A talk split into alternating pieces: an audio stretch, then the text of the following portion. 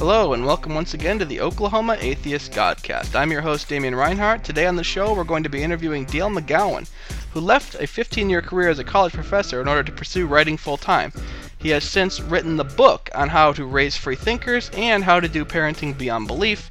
He is the foremost authority, as far as I can tell, on secular parenting.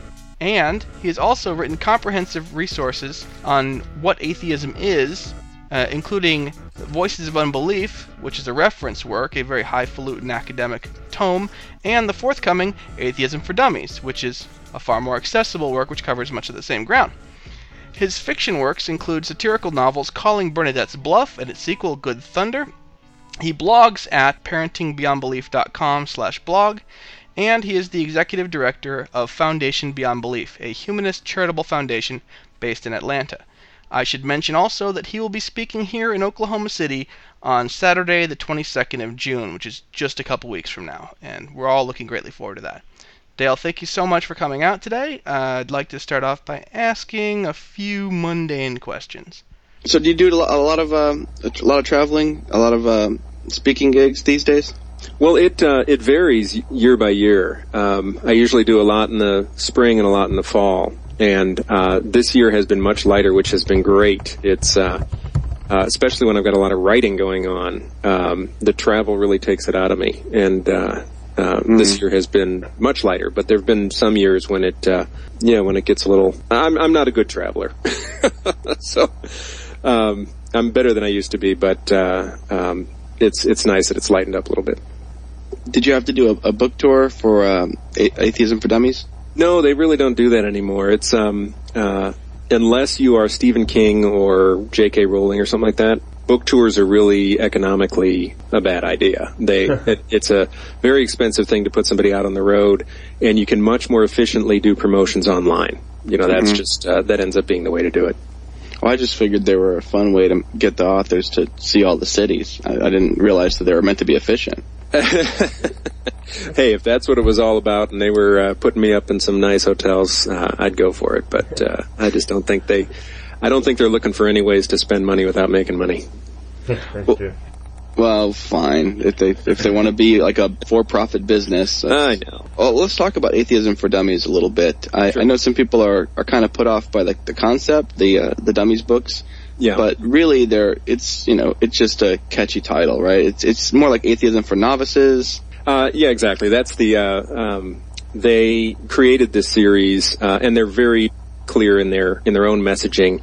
This is not really for people who are dummies in general. Uh, it's a sort of tongue-in-cheek way of saying uh, these are people who don't know much about a particular topic and would like to. Just a lighthearted way of presenting that. And some people do get very serious and put off about it. There's one one review just popped up on Amazon. Um, the guy said uh, gave it one star, and he said, "I haven't read this book, nor would I. I, I would never read a dummy's book because it's calling me a dummy," and he's very offended. So, uh, but I think uh, uh, you know if you if you can relax about the uh, the supposed implication, then I think people end up getting a lot out of them. Excellent. Is this book uh, geared towards non-theists or, or theists? it's geared to a general audience. Uh, so, um, but even though it's geared, you know, really, so it would primarily be people who are not atheists. Uh, but even so, um, it's I intentionally wrote uh, so that even somebody who is an atheist will get a lot out of it. Uh, it has a lot of Easter eggs in it, you know, a lot of uh, little surprises for people who, you know, even somebody like Hemant Mehta, who um, is a pretty plugged-in atheist, said think? he, yeah, um, he. Said that he just learned a huge amount uh, from it that he didn't know, uh, especially when you get into the history of it. There's a lot of stuff I found out historically that was just tremendously fun to find. Um, Jennifer Michael Hecht's book, Doubt, was a source of a lot of good information, and Susan Jacoby's work. I mean, there are a lot of recent histories that um, have brought a lot of stuff to the fore, so I just put it into a very accessible format for people, and uh, it's uh, it's also not a book that's intended to convince anybody of anything. You know, its mm. intention is much more expository. You know, here's what here's atheism. You know, well, welcome to atheism.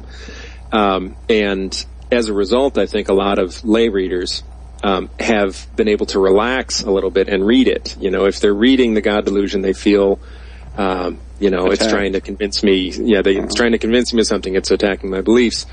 Uh, this was intentionally set out to be something different. You know, nothing in the world wrong with a book that challenges uh, what you believe, but this was uh, set out for a, a different uh, intention, a different purpose, and I think it's worked.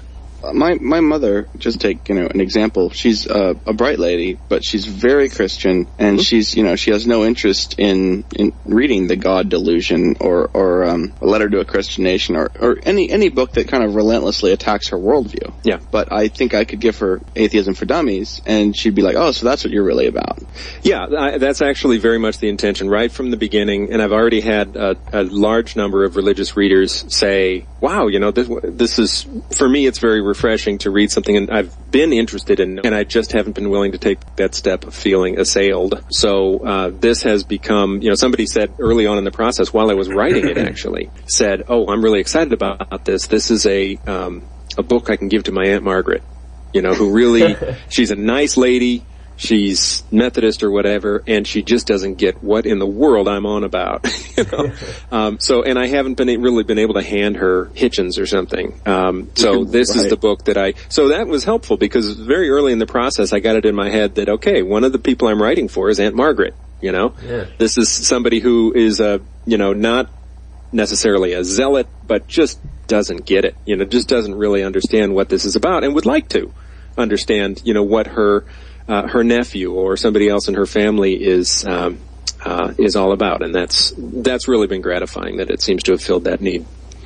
yeah there's not a whole lot of uh, friendly accessible hey we're atheists and we're not here to hurt you Yeah, right. It's, yeah, and I've I've spent a lot of time in that part of the library, and I, I can say there's there's a gap in the shelf there. This was Yeah. way too confrontational to give him the God delusion. But, Yeah, well, the, the whole new atheist shtick was, you know, we're here, we're godless, get used to it. It was very, you know, and, and I think there's definitely a need for that. But I'm not about to buy those books for Aunt Margaret. Yeah. Well, yeah, and the thing is that those a lot of what those books have done is they've empowered people who share the worldview. You know, they've made people feel a little uh, more like they have uh, uh, a groundwork underneath. They have an understanding of their own worldview, um, that which is terrific. That has served a phenomenal purpose in sort of energizing the community and allowing people to be comfortable with their own perspective. But there is that additional need, and uh, I'm glad to glad to be part of filling it. So how how did you get pegged for that? Because there's a lot of, I would- think that a, a lot of people would have wanted to write that book. Yeah, I got uh, I got lucky. Um, Huh. The publisher went to Hemant, uh, to the Friendly Atheist, Hemant Mehta, and uh, asked for a recommendation. You know, if you because he they knew him by his high profile and said, "Who's the person to write this book?" And he pointed right at me, which I was I'm just tremendously grateful for. Um, he was aware that. Uh, you know, it, it helps to have an academic background. I was a college professor for a while, so I uh, was comfortable with the research that was required, and I had written accessibly, which was part of the requirement for this, and and uh, um, had actually just come off a another project. Voices of Unbelief is a uh, a reference book. It's a, li- a hardbound, large format uh, reference anthology of uh, atheist and agnostic writing. And I had just come off that process, so I had actually done a year of research already. A lot of which I was then able to create uh, a more accessible presentation for. Um, so there were lots of ways in which this was just the perfect synergy, the perfect moment for me to take it on, and I was just really grateful for him and to point the point in my direction. Voices of Unbelief had, had better be amazing. So I've never seen a Kindle book cost over sixty dollars before. Yeah, isn't that they- they they priced that one? I think that well, first of all, it is amazing, and, and uh, I think what they're doing in that case is they're sort of protecting the print version from being completely undercut by the e version. But you know, whatever. Um, it's I I would be delighted if it were uh, uh, priced better. Um, the I assume it's an academic press. it's an uh, yeah, it's a reference press. So what they're doing is um, uh, creating something for libraries and university collections, and as a result, it's a very small print run. Uh, you know, whereas uh, Atheism for Dummies, you know, typically the Dummies books are going to start off with a print run of 10, 15, 20,000 books right out of the gate. This had 1,500 because they know it's going to, uh, you know, it's going to have that smaller reference um, uh, purchase base.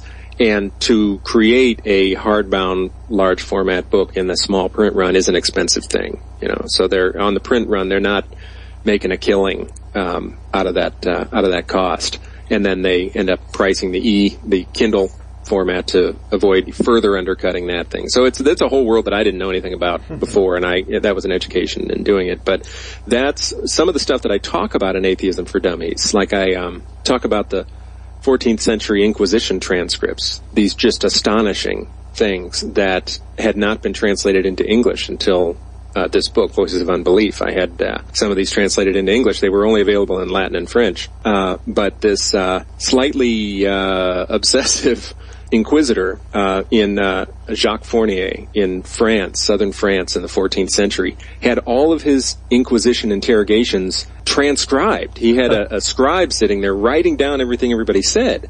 So, which, to my knowledge, nobody else did during this time. So you've got this spectacular uh, reading, this really riveting reading of these people being grilled, over 400 people that he uh, personally interrogated about their beliefs. And Can I just um, say grilled is such an unfortunate choice of words there. oh, yeah, okay.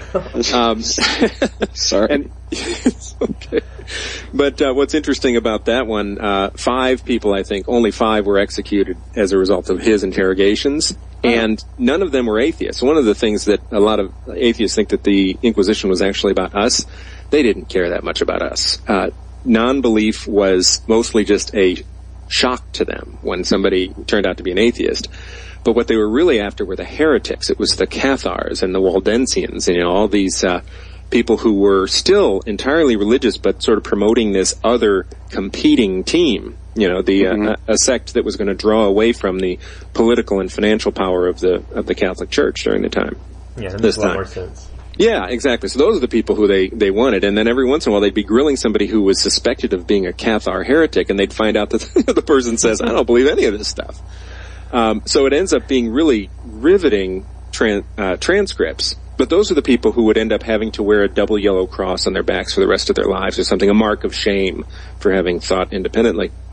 And, uh, but they, they tended not to actually go to the, uh, go to the stake. the double yellow cross was what? Did, what did it signify? That signified a um, a heretic. I mean, they actually didn't have a symbol for an atheist, so Uh-huh. they uh, it's somebody who was following false gods uh, would get this double yellow cross on their back if they were not considered to be an ongoing threat to the the church, the power of the church.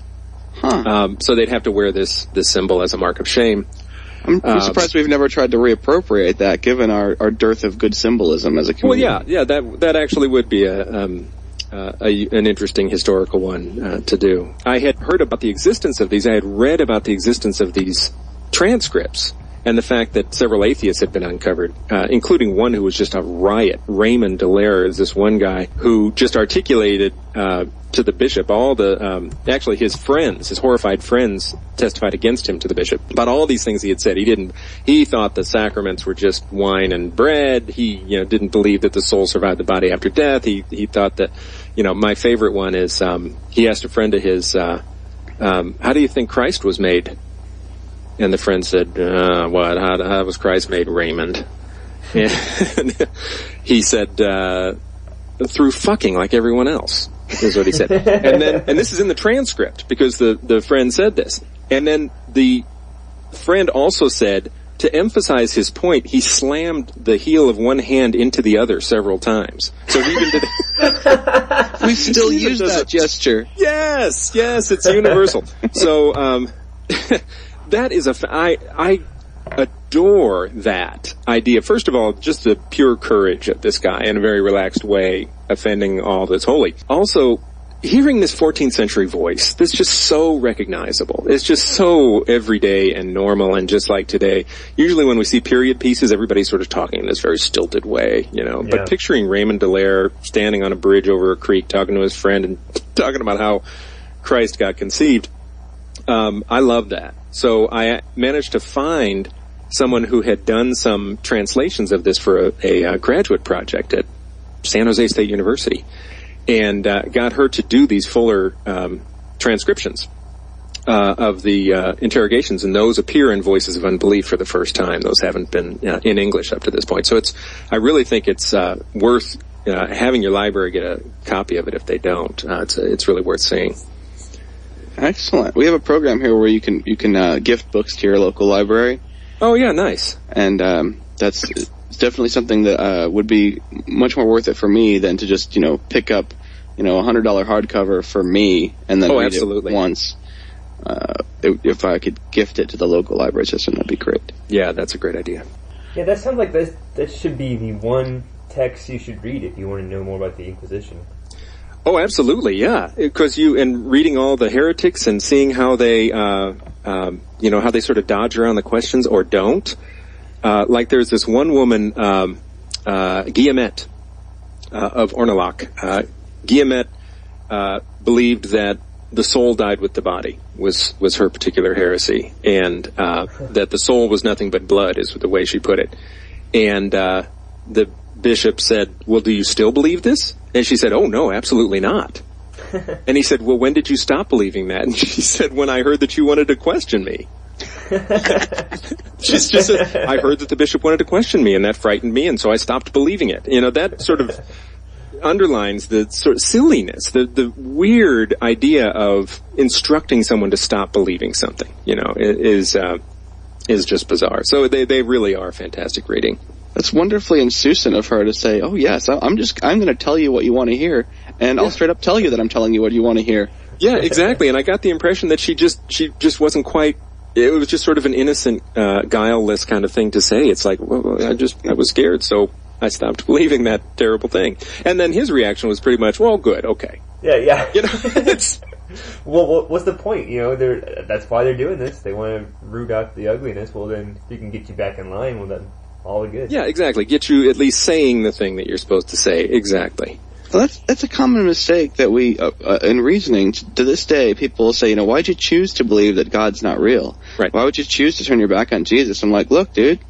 If it, you know, if if it was up to me, I'd still believe all that stuff. My whole community Yeah. was was rooted in the church. Like, it's not like I I got to choose turn left, turn right, and make a an active will about what I was going to believe. Yeah, that's right. It's it's really uh, it's a a stunning uh, disconnect in the way that uh, uh, people look at belief. So we've covered Voices of Unbelief, which is the highfalutin, very academic anthology. We've covered Atheism for Dummies, which I think might well be at the other end, very accessible, It's lowfalutin. Yeah. L- low-falutin uh, uh, overview of atheism. Uh, that's a great range. Uh, can we get some free parenting advice while while we got you here? Oh, sure. Uh, what area would you like it in? what, Uh, well- any particular? so many things uh, to ask. I've got uh, a 12 year old right now, and uh, he's he's Camp Quest age. Yeah. So he's he's spending time. Uh, he's going to Camp Quest. He's um, making friends and stuff. And I want him to grow up to to be a free thinker. I don't want him to grow up to be uh, a- apathetic about religion. I- Right. I want him to, to really have thought deeply about uh, these problems about why people believe what they do and why there's the diversity of religion and, and what it means to to consciously be a humanist or, or, or a free thinker. Uh, how, how do I how do I go about given that we're not you know immersing him in a religion? How do I give him the chance to th- see? I had to think my way out of this stuff. Yep. He, he's not going to have that. So you know, how do we go forward? Well, I uh, my strong preference, and certainly the thing that I've done and the thing that I think has worked out really well for a lot of parents, is as much as possible you do want them to be in a position of thinking their way out of it. You know, it doesn't necessarily mean that you're immersing them in it, but you want them to consider various points of view as even-handedly as you can, because one of the reasons you and I have, like, I, I get the impression that your worldview is every bit as confident as mine is. You know, I, I don't have, I don't feel defensive when somebody, uh, attacks my worldview. I don't, uh, uh, feel fearful. I don't get, you know, I, I can just sort of very, um, in a very relaxed way, uh, defend it, explain it. It, it doesn't, uh, um, threaten me. Um, it's also something that's very powerful in terms of affecting the way I see the world. You know, my, uh, my non-theistic perspective changes everything. It really changes just about everything about the way you see the world. It doesn't change whether I'm a good person. It doesn't change, you know, uh, uh, whether I'm compassionate. All those things stay the same, but it creates I mean, wow, you know, there's nobody running the ship. Mm. there's there's absolutely actually nobody at the the helm. That is a transformative thing, and it can be. Bertrand Russell talked about the fact that it can be a little scary at first, but that um, eventually it sort of that bracing wind wakes you up. That it allows you to see how astonishing the universe is, how much more astonishing and wonderful and precious it is, because there's nobody at the wheel. And, uh, and, and yet we've got this, this thing. How extraordinary is that? So, um, what I want my kids to feel is, um, first of all, I want them to, to come to their worldview, uh, in much the same way that I had the, uh, the privilege of doing. I, and I do think it's a privilege. I want them to construct it themselves and to ask the questions themselves and to not have anything, any finished packages handed to them. Right. So it's very tempting. A lot of um, atheist parents I know say, "Oh, I really want to. I, I, don't want to uh, get them exposed to a lot of religious garbage. I, I uh, just want to tell them, okay, we've sorted this thing out. Okay. Atheism is the real way. There's no God. Now go from that point. That's you know that's fine.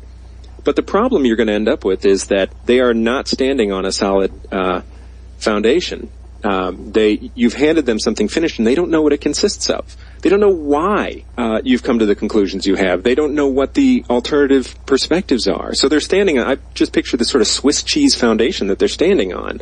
If you do that, and they're going to have a lot less confidence going forward than they would if they place every brick in their own foundation just the way I did. And right. uh, what a wonderful feeling that is. Uh, that very few people have. Most people who are religious believers don't have that either. They were handed Christianity. And do they know why Christianity, uh, why cr- some Christians feel it stands up against other worldviews? No, they don't. And that's the reason they get very defensive yeah. When it starts to be attacked because they ha- they didn't really build it. They had it handed to them. I want to hand my children free thought instead with a lowercase f. You know, the ability to really interrogate the world freely and to know that I trust them to think well and to come to their own conclusions and that ultimately they don't belong to me. They belong to themselves. You know, that's, that's where the ownership is. So, um, that's something that my kids have, one of the best things that's ever happened in my parenting is when my kids actually articulate to me how grateful they are for that. Um, you never imagine that happening. Usually it doesn't get said, but uh, twice, you know, they just in, unless they're 45 years old and you know you're on your deathbed. But um, twice I've had uh, uh, my daughters one one time each say, you know what? Talking to my friends, I realized that a lot of them haven't had the same chance to think about ideas that I have. And wow. I just think it's so great that we're able to ask all these questions and kind of because when I talk to my friends, sometimes they get really nervous and they you know they don't know what you're what you're doing when you start to challenge whether Jesus was real or whether God exists or all these huge things. Where you go when you die. And uh, to actually have a child say, "I just think that's awesome that we've been able to do that in our family," and uh, you know, one of them just at one point said, "You know, I've begun to realize how different our family is." And but you know, at first you go, "Oh, is that okay with you?" and it re- and it really was because if you raise them that way, being comfortable with difference, you know, being uh, uh, very relaxed about inquiry, uh, and curious as hell. That's the thing from the very beginning. I wanted to make my kids curious, and this gets to your your question: How can I, you know, sort of put them in a position of of uh, engaging this and finding, you know, not being apathetic. I, the right. thing that actually depresses me most, honestly, about a religious worldview is frequently how incurious religious people are uh, that I know. They sort of accept general, vague uh, propositions about the universe, and they sort of go, okay, and they're not curious about whether it's true or what the implications are, what might really be true. I was just ravenously curious from a very early age because that's what my parents instilled in me was that curiosity and a, a, real thirst for education that would help me uncover the way the world really was. I didn't care what the answers were going to be. I just wanted to know them. You know, if God is real, super. I want to know that. If God is not real, super. That's fine. I just want to know what's going on with this amazing place.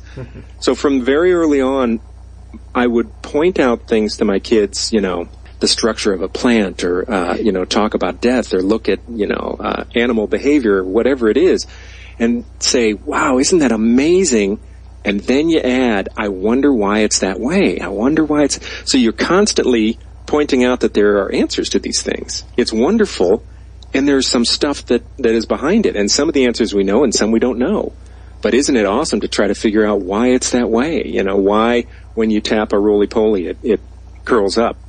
You know, why a deer, when you step on a twig, it, it runs. Uh, why camouflage is the way it is. Why people act the way they do. Um, if you get a kid addicted to that kind of wonder from early on and addicted to knowing the answers, actually being curious enough to want to know the answers, that takes care of 95% of these questions, uh, these issues. They're going to keep going and keep going until they are satisfied that they've gotten to the truth. But do you think they'll like, even though you make them curious, you think they'll look into theology? Well, it's. I think it depends on how it's presented. Um, if you present it as um, just sort of this grotesque thing, you know, which I think a lot of people say, "You, there's this over there." Yeah. Um, I think it's entirely possible that they would just never even look at it, and I just think that's a shame because religion. I, I think one of the one of the best explanations I've ever seen of religion is that it's essentially uh, pre-scientific uh, inquiry. Yeah. Mm-hmm. That it's uh, it's people. We are uh, for a quarter million years. We've essentially had an identical brain. You know, anatomically, this is the brain that we had uh, 250,000 years ago. Um, we have a very thirsty neocortex. It feels unsafe to not know answers. You know, to be, now we're a little safer in our homes and suburbs and whatever, until there's a tornado. Um, but, um, uh, we can be a little more shielded from the realities that humanity has confronted for most of the time it's been around. And saying, I don't know, has felt tremendously unsafe for most of human history. You need to know because the universe is trying to kill you, you know, all the time. And so, in the absence of good ways of figuring out the real answers, we made answers up. Okay, you know what? It's an angry God. It's a, it's lightning is, you know, uh, he's he's trying to send us a message or whatever it is. Uh, that feels safer than just saying, uh, I don't know, we're going to have to wait for the scientific revolution in 250,000 years. Once you see it that way, and start to say, look at all these different cultures and all the ways that they tried to um, ask these questions. Yeah. It's actually a lot respectable that way. Now, holding on to those answers after they've, um, you know, after we've got better ones, you know, a better way of doing it, that gets into human psychology. It gets into comfort. It gets into confirmation bias. All these things that help to reveal who we are. And if you approach it with a little bit of empathy, which I, I try to encourage, you know, there are reasons that I was better able to walk away from religion than somebody else. You know, there are actually things that I was made to feel safer. I was made to feel that I didn't have to be afraid of certain answers. There are advantages that I had. And so I try to encourage my kids to not be immediately um, contemptuous toward religious people, even if they find the ideas themselves ridiculous. You know, there are actually, you know, some people don't have the advantages that I had in being able to walk away from that. We have eight. Well, we have a, a, lot of people in our local group here, and I've I've heard a lot of times I've heard people say, "Well, I don't let my kids, you know, be around uh, religious people. Yeah. I don't I don't let them, you know, hear these prayers, and I don't I don't let my parents or in-laws do this stuff around them. I won't I don't even let them hear the word God." And yeah. I think, well, you're in trouble. They're going to be born again as soon as they go to college. you know, I've, I've actually seen that happen so many times. When I talk to parents at conferences, um, you know, a lot of times people will say, I remember this one woman just putting it so clearly. She said, I've really got a problem. My daughter has become this, you know, door knocking evangelical. She's 16 years old. Mm. And she's just suddenly become immersed in, in Jesus and as, as the answer. And and she said, I don't know what that's about. We didn't talk about religion at all. Her entire time she's growing up, she never saw the inside of a church. We never talked about the Bible. Well, what happens then is a kid hits that very normal and predictable sort of crisis of confidence that you get as a mm-hmm. teenager. Mm-hmm. Everybody goes through this to different degrees. And um, they they don't know which way is up. They don't know what their values are. They don't know who their friends are. And then suddenly one of their peers says, Well, do you know Jesus? And hands them the whole solution to their problem on a silver platter. Jesus loves you and it solves all your problems. And look at all the smiling faces in my youth group at church. And this is not a kid who's going to become some sort of moderate Presbyterian, right? These are the ones that go all the way over the spectrum and become charismatic evangelical uh, fundamentalists. Uh, it, it happens an awful lot. So I think what you can do is essentially inoculate your kids against uh, the more poisonous religious ideas by early on exposing them to religion mm-hmm. um, in uh, and allowing them to sort of access it and show that you're not afraid of it. I think one of the unfortunate messages a lot of kids get is if their atheist parents are sort of saying, "I'm not going to let you see that. I'm not going to let you know. Don't don't hang out with those people." The kids can say, wow, that must be a very powerful thing that mom and dad are so afraid of. You know, it can actually make it forbidden fruit in a way that you don't want. Yeah. So I have gotten my kids inside. They've seen churches from the inside. We've talked about Bible stories. We've, you know, they've talked to religious relatives. I say, go talk to Grandma Barbara. She believes Jesus rose from the dead. You got my, you already know my position on this. I want you to make up your own mind. Talk to other people. That is a very, puts them in a very different position. And they are much less likely to jump to that extreme, they're also much less likely to be successfully um, sort of evangelized into a corner. I think that's what a lot of kids get when they're brought up in an exclusively religious environment by saying, I'm comfortable with you asking these questions and, and looking at these uh, various options. That changes everything. They're able to actually see these well articulated perspectives from a couple of different adults who they know and love. And then they it, it becomes a choice instead of something that you um, you know have to choose or go to hell.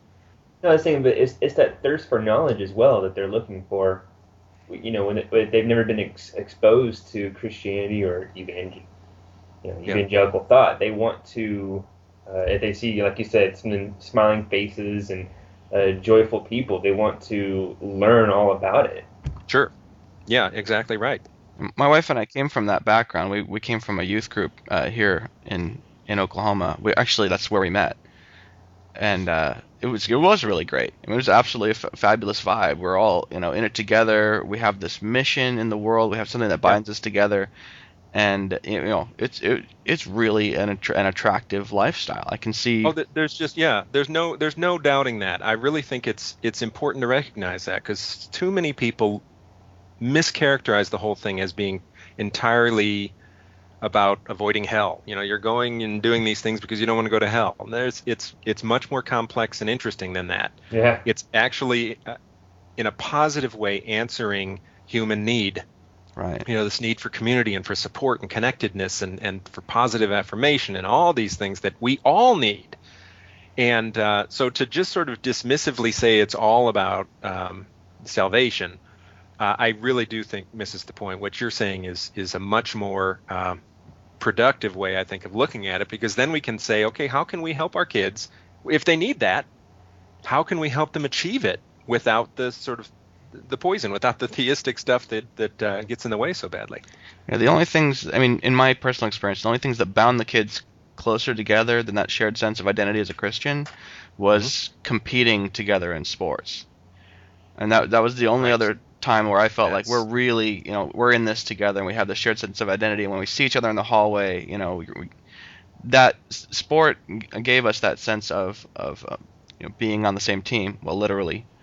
Uh, uh, yeah. Well, right. um, that is. Um, there's actually some recent research that backs that up very well. Um, there's a team, University of Wisconsin and Harvard uh, have a joint team that um, uh, published in the American Sociological Journal. I think I'm getting that right. Um, in December of 2010, I think was uh, was one of the first in a series of articles. Uh, but they were looking at what people get out of church. You know what they actually get out of it, and a whole lot of surveys have shown that it's really not primarily about theology. Mm-hmm. Um, it's not even primarily about God. It's about uh, the social experience of being with other people and being reinforced by other people. And they found out that um, one of the most telling results was these life uh, satisfaction measures. You know, churchgoers are happier than non-churchgoers, and by several uh, significant uh, measures. And they said, turns out that's only true if the churchgoers have close friends in the congregation. Mm. This is very interesting. So the highest life satisfaction is people who are churchgoers and have close friends in the congregation. Next is non-churchgoers, and the lowest of all is churchgoers with no friends in the congregation. Uh, and if you think about it, it actually makes sense because can you imagine going into this environment where everybody knows everybody else and the hugs and all the mutual support and this sort of thing, and you're alone? Mm-hmm. It's worse than staying home on Sunday. You know, that would be to have that rubbed in your face all the time. So one of the conclusions they ended up getting as they parsed all the variables, was a lot of church going, a lot of the satisfaction is about coming together with people who share an identity and are coming together to do something meaningful. Um, so when they come together and volunteer, for example, um, or they come together and engage in what they consider a spiritual uh, uh, moment in the in the service or whatever it is, Mm-hmm. that's the the ticket. And they said uh, a lot of secular um, expressions um, uh, can get at the same thing. And one of the examples that several different studies have done is, like you said, sports teams are an example of people coming together, they share an identity, and they're doing something meaningful. They're trying to achieve something on the field. Uh, musical ensembles can do the same thing. Uh, clubs, certain clubs in uh, um, school or outside of school, volunteering in the community, all these things achieve very much the same human outcome that people are getting from uh, from the youth group, from the church, whatever it is. We've been trying uh, to build something like that sense of community that Yeah. we that we had um, here in Oklahoma City. We've got uh, the Oklahoma Atheists group, and you know, just to to give a recent example, well, a recent future example, this week we have seven meetups. So there's one this afternoon. It's a fundraiser Wow. for Free OK. Uh, there's one on Tuesday, one on Wednesday, Thursday, Friday, and two on Saturday. Oh, that's great.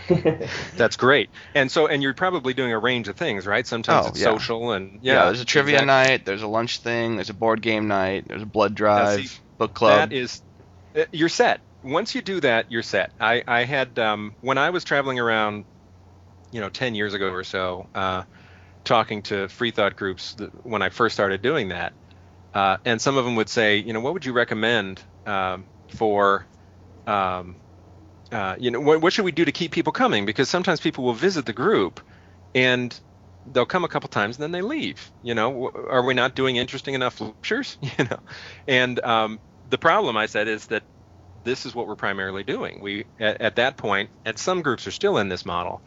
Um, people show up. There's a little bit of you know cookies and punch or whatever, and then there's a talk Mm. and a discussion and maybe a book group or something like that. But that ended up being all there was to it. And that's going to satisfy some people and, and an awful lot of people. That's not what they're looking for. yeah. You know, one of them was was kind of funny. Uh, he got very, you know, okay, this is great. So I think what we're going to do for one of our upcoming meetings is talk about um, uh, the the research on uh, on social togetherness and, and you know what that means to people and all that. So I'm like, no, don't talk about it. Do it. You just just have a barbecue. You know, get together Right and on. just be together. It doesn't have to have a topic focus. You know, what brought Oh, you together yeah. is your shared worldview, but you don't actually have to always have a topic Right. and uh, and then one of the there are all these little tips like you know you want to bring people in who are in their 20s and 30s childcare ends up being the you know the thing that a lot of groups found once they started offering something for the kids to do at their meetings lo and behold they captured this demographic that had been missing before. You know Mm. up to that point it was all people in their early 20s and in their 60s and there was this hole in the middle you know people who were raising families. So uh, so yeah it's just great to see so many groups now that are that are doing this multifaceted things including social things including you know things that have nothing necessarily to do with atheism. Well, when Damian first started, it was just uh, a monthly dinner and drinks, you know. But I think once And then we were happy if we had 20 people, you know. yeah, oh yeah, 20 it's whole just a little room. Yeah. yeah But what happened was he started opening up to the community. Asked them, "What do you want to do?" But not just what do you want to do. It's like also take ownership. You know, Right. if you want to do this, set it up, and now you're the organizer for that event. yeah that's Yeah. And that's, right. how we end up having like it, w- eventually we have on average an event a day this month or or maybe a little bit more than that. And that's because we've got different people organizing different events. So somebody's in charge of the craft the crafty atheists who do, you know, crafts and somebody else is in charge of the dog park event. Somebody else is in charge of one lunch event, somebody else is in charge of another lunch event. Somebody else is in charge of caffeinated adventure tours, secular shutterbug club. Uh, caffeinated adventure tours what is that you know, that's one of the ones I haven't been to yet. they just go around different coffee shops. I think. that's awesome yeah but that's that's exactly right I, I, that sounds great because then you it's not just the leaders it's not just two or three people who are constantly banging the drum Oh, different man. people with different interests have have ownership that's great and they burn out too. Whenever you have like we used to average a president would just take over for a year, but you yeah. know he'd burn out and then leave the group almost because it was just so oh, yeah. much work. Or oh, move gosh, to Florida, yes. yeah. Yeah. Nate. Get out. I hope he's listening to this. yeah, so yeah, there's been a lot of de- delegation, and we have a full board now, so um, w- which is great. So that, that all these roles are all these slots are filled.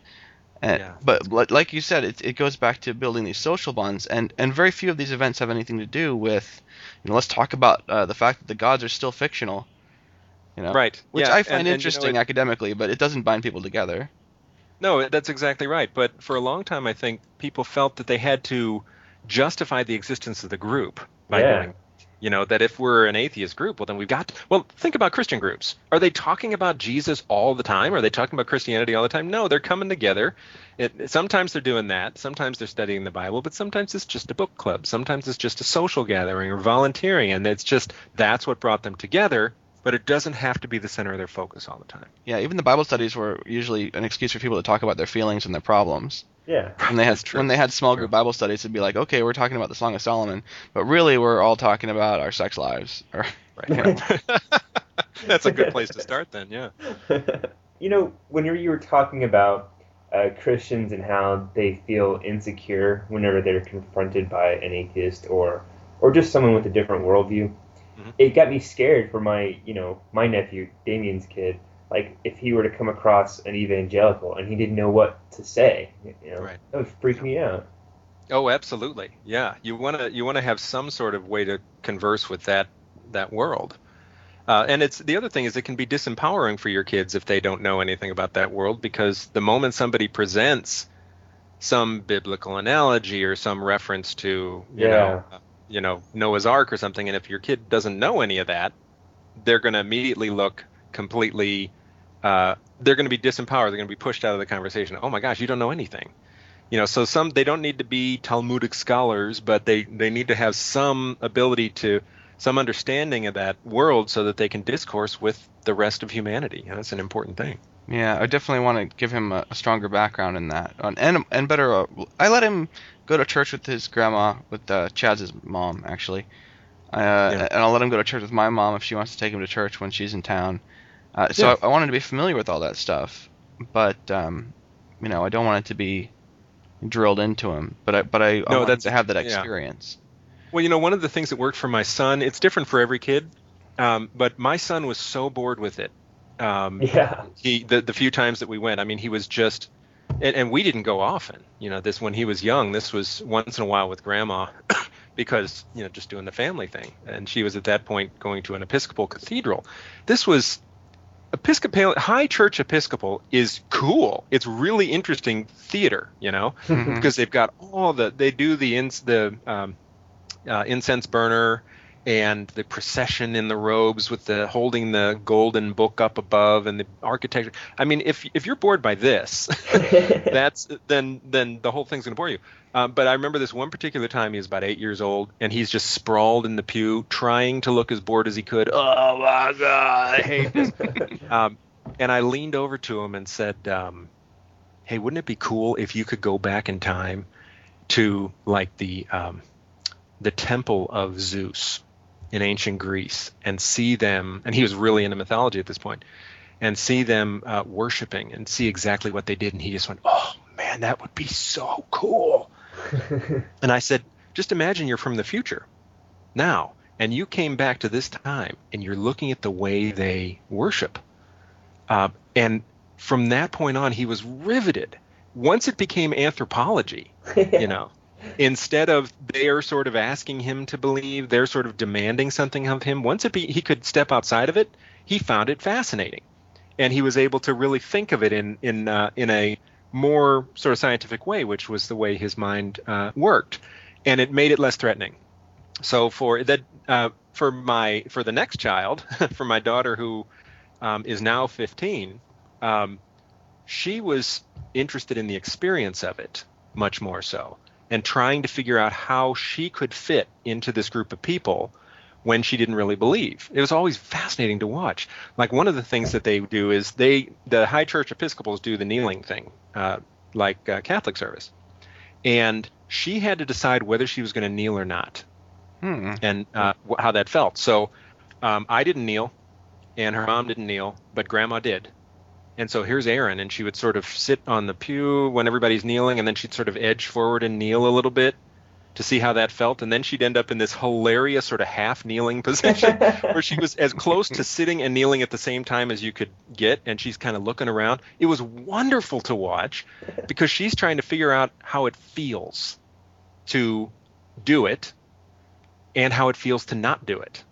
And she was comparing, and then she would talk about this afterwards. She would say, I just, it was so interesting because I, I felt kind of uncomfortable not kneeling when everybody was, but then I felt kind of uncomfortable kneeling when everybody was because I don't believe that. And so she had an entirely different set of issues because she's this very social, connected uh, person, and um, it, it's just it's just a delight to watch kids work these things through. And I think the best thing a parent can do is relax about it and let them have these experiences and not feel that you have to uh, really be worried that their brains are going to be sucked out by doing it. That's I've- fabulous. Sorry. That is fabulous. Yeah. No, but uh, what I've come across is that people had terrible experiences in their church, and they feel like they were emotionally scarred, and Oh, so yeah. they don't they don't want to you know expose their children to this possibly damaging culture. Yeah. Well, Yeah. have you gotten a lot of uh, you know calls from people like that? Oh, absolutely. All the time, I talk to people who, and you can, you can really tell early on if someone has been wounded by religion. You know, when I'm talking uh, to them, they um, there's a whole different vibe uh, to it, and uh, I understand it completely, even though I haven't experienced it. Uh, I religion was worn very lightly in my family when I was growing up, and I'm grateful for that.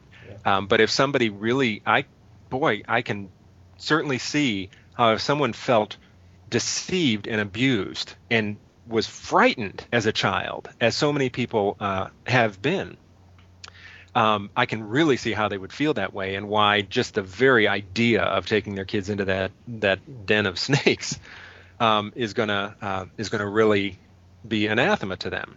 Um, but what I try to convince them of is you are not putting them in the same situation you were.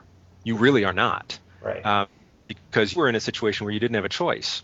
What you're doing is taking its power away uh, by saying, I'm not afraid of you. And I'm not even afraid to bring my child in and uh, be exposed to these ideas because this child has something I didn't have, which is permission to think independently Right. and uh, that they, in the end, if they reject you, um, they're going to do it uh, sort of in a way that's not going to leave them wounded. It's just going to be uh, this very uh, um, uh, reason-driven, relaxed process by which they made a choice that they can then own, and they're standing on a foundation that they built themselves. I think it's uh, it can be a very empowering thing, but I can understand that the moment you start to put them them in that, you're seeing it through your lens of having been in a situation of not having a choice and being afraid. You're putting them there uh, with a very different set of uh, of rules and, and permissions. Exactly how I want to do it. Uh, we'll see how we'll see how it plays out. So far, it's been going really well with the firstborn, but uh, Good. you know, like you say, they're all different. And how- How old is your firstborn now? He's 12. Twelve. That's right. Yeah. Okay. And I also have a six-year-old daughter, and she's Yeah, she's just- t- totally different personality than him. it's amazing how different they are. I still fully understand because I've always been inclined toward a uh, sort of environmental psychology, you know, I, child development model hmm that were primarily influenced by the experiences we have. But I swear these kids were like they are now, straight out of the womb. I mean, right in the beginning, their personalities were so strikingly different that uh, um, you know it's it uh, the genetic makeup of each one. I think ha- it plays at least some role uh, in uh, in those differences, and it's you just you kind of have to relax about that because. Uh, the lessons that you thought you learned and mastered with the first child end up not applying to the second one, Right. and uh, you know you never end up feeling the mastery that you really hoped you would you would get as a parent, which you just have to be okay with that.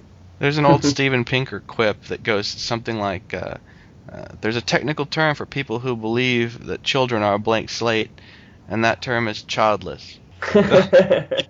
You know, I, I honestly have to say, um, when I have somebody really forcefully and angrily tell me that I'm full of crap, um, in in you know that usually they're saying I shouldn't expose my kids in any way to religion, Mm. that I'm essentially engaging in child abuse, and and uh, you know, um, I've had bloggers go after me and all this sort of thing. You've had bloggers go after you?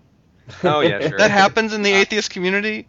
yeah, it only only to me, not to anyone else. Um, but uh, it's amazing. Ninety percent of the time, I ask them how many kids they've got, and the answer is zero. Uh, Um, all the certainty drains out of you when you start to have the experience, and you you realize that uh, you know the things that just seem so damn clear um, beforehand uh, aren't necessarily that clear, and they may end up coming to different conclusions from me, but they don't present it with the same kind of con- contemptuous you know spin on it.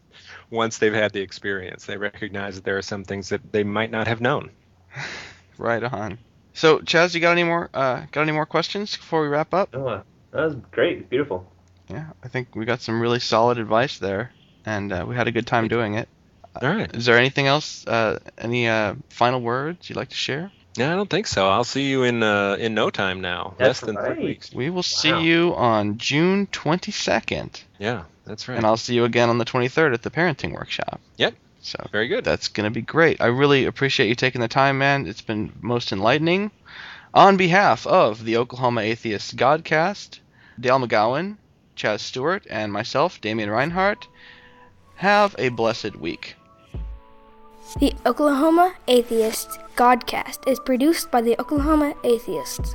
The mission of the Oklahoma Atheists is to develop a community of individuals and families who value and promote critical thinking, free thought, reason, and a scientific worldview, and who seek to have a positive effect on the community at large through fellowship, rational discussion, community service, and education. For more information, please visit our website at www.oklahomaatheist.com. The music for today's show is from the song God is Dead by Jaron Lake and is reproduced here under a Creative Commons license. Jared's music and the Oklahoma Atheist Godcast are hosted courtesy of the Internet Archives Community Audio Collection, available at www.archive.org. To join discussion about the ideas presented in today's show, please visit our blog at blog.oklahomaatheists.com.